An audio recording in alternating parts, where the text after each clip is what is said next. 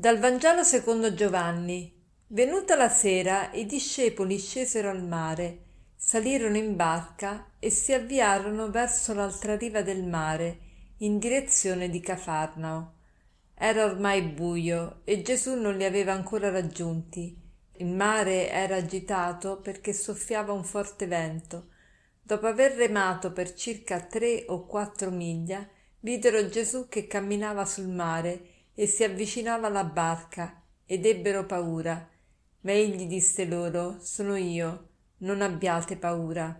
Allora vollero prenderlo sulla barca e subito la barca toccò la riva alla quale erano diretti. Immaginiamoci questa scena. È sera, i discepoli sono nel mare e salgono in barca e si avviano verso l'altra riva del mare e il mare però era molto agitato perché soffiava un forte vento e, e gli apostoli hanno remato e sono stanchi. A un certo punto vedono Gesù che cammina sul mare, però eh, hanno paura ovviamente perché non è normale vedere qualcuno camminare sul mare. Ma subito Gesù li rassicura e dice sono io, sono io, l'abbiamo detto altre volte, per noi non suona così pregnante come per gli ebrei, ma questo sono io vuol dire sono Dio, perché Dio quando si presenta e a Mosè dice qual è il tuo nome? chiede Mosè a Dio e Dio risponde proprio con questa espressione io sono colui che è, colui che è al tuo fianco, io sono. Ecco, quando Gesù dice io sono, sono io, è la stessa cosa che l'affermazione che Dio ha fatto di se stesso a Mosè. Allora i discepoli lo prendono sulla barca e subito la barca tocca l'altra riva. Ecco, questa immagine della sera, del mare, del, dei discepoli sulla barca che sono diretti verso l'altra sponda, eh, non è altro che la metafora della nostra vita. Anche noi tante volte remiamo, remiamo con fatica, è sera e vogliamo raggiungere l'altra riva, cioè l'eternità ma nel frattempo c'è un mare agitato, cioè ci sono tanti problemi, tanti problemi che ci affannano, che ci fanno perdere la speranza, che ci scoraggiano. Ma Gesù ci vuole rassicurare, sono io, cioè in mezzo a tutti questi guai, in mezzo a tutti questi problemi, io ci sono, io sono al tuo fianco, io guido la storia, la storia è la mia storia, la storia del mondo è la mia storia, non aver timore, tutto è sotto controllo. Ecco, alle volte noi pensiamo che quello che ci capita non è qualcosa che Dio vuole per noi e che sicuramente Dio forse non è presente in questo momento nella nostra vita, ma queste sono tentazioni. Dio è sempre presente e tutto è sotto il suo controllo, niente gli sfugge.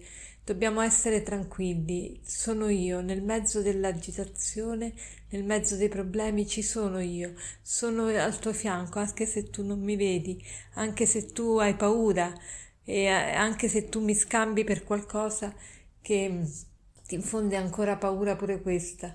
E poi abbiamo sempre presente la frase di San Paolo che dice nella lettera ai Romani al capitolo 8 versetto 28 del resto noi sappiamo che tutto concorre al bene di coloro che amano Dio, tutto concorre al bene di coloro che amano Dio. Tutto vuol dire tutto, anche questo, questo male che mi sta capitando, anche queste angosce profonde che sento, anche queste terribili prove che sto passando. E quando sono nella prova non devo dirmi ma perché io? Perché a me? Ma dovrei, dovrei farmi un'altra domanda. Che cosa vuole dirmi Dio con questo e quale deve essere la mia risposta in questo momento? Queste sono le domande giuste che mi devo fare. Non mi devo più dire ma perché proprio io? Ma che cosa posso imparare e che cosa il Signore mi chiede in questo momento? Qual è la, la giusta risposta che posso dare? Perché così concorro a fare della storia anche la mia storia insieme a Dio. E per concludere vorrei dirvi un'affermazione di un, ehm, di un uomo che, che ha sofferto in un campo di concentramento nazista e lui diceva così, lo dico prima in inglese perché suona meglio, If you look at the world you will be distressed, if you look within you will be depressed, but if you look at Christ you will be at rest.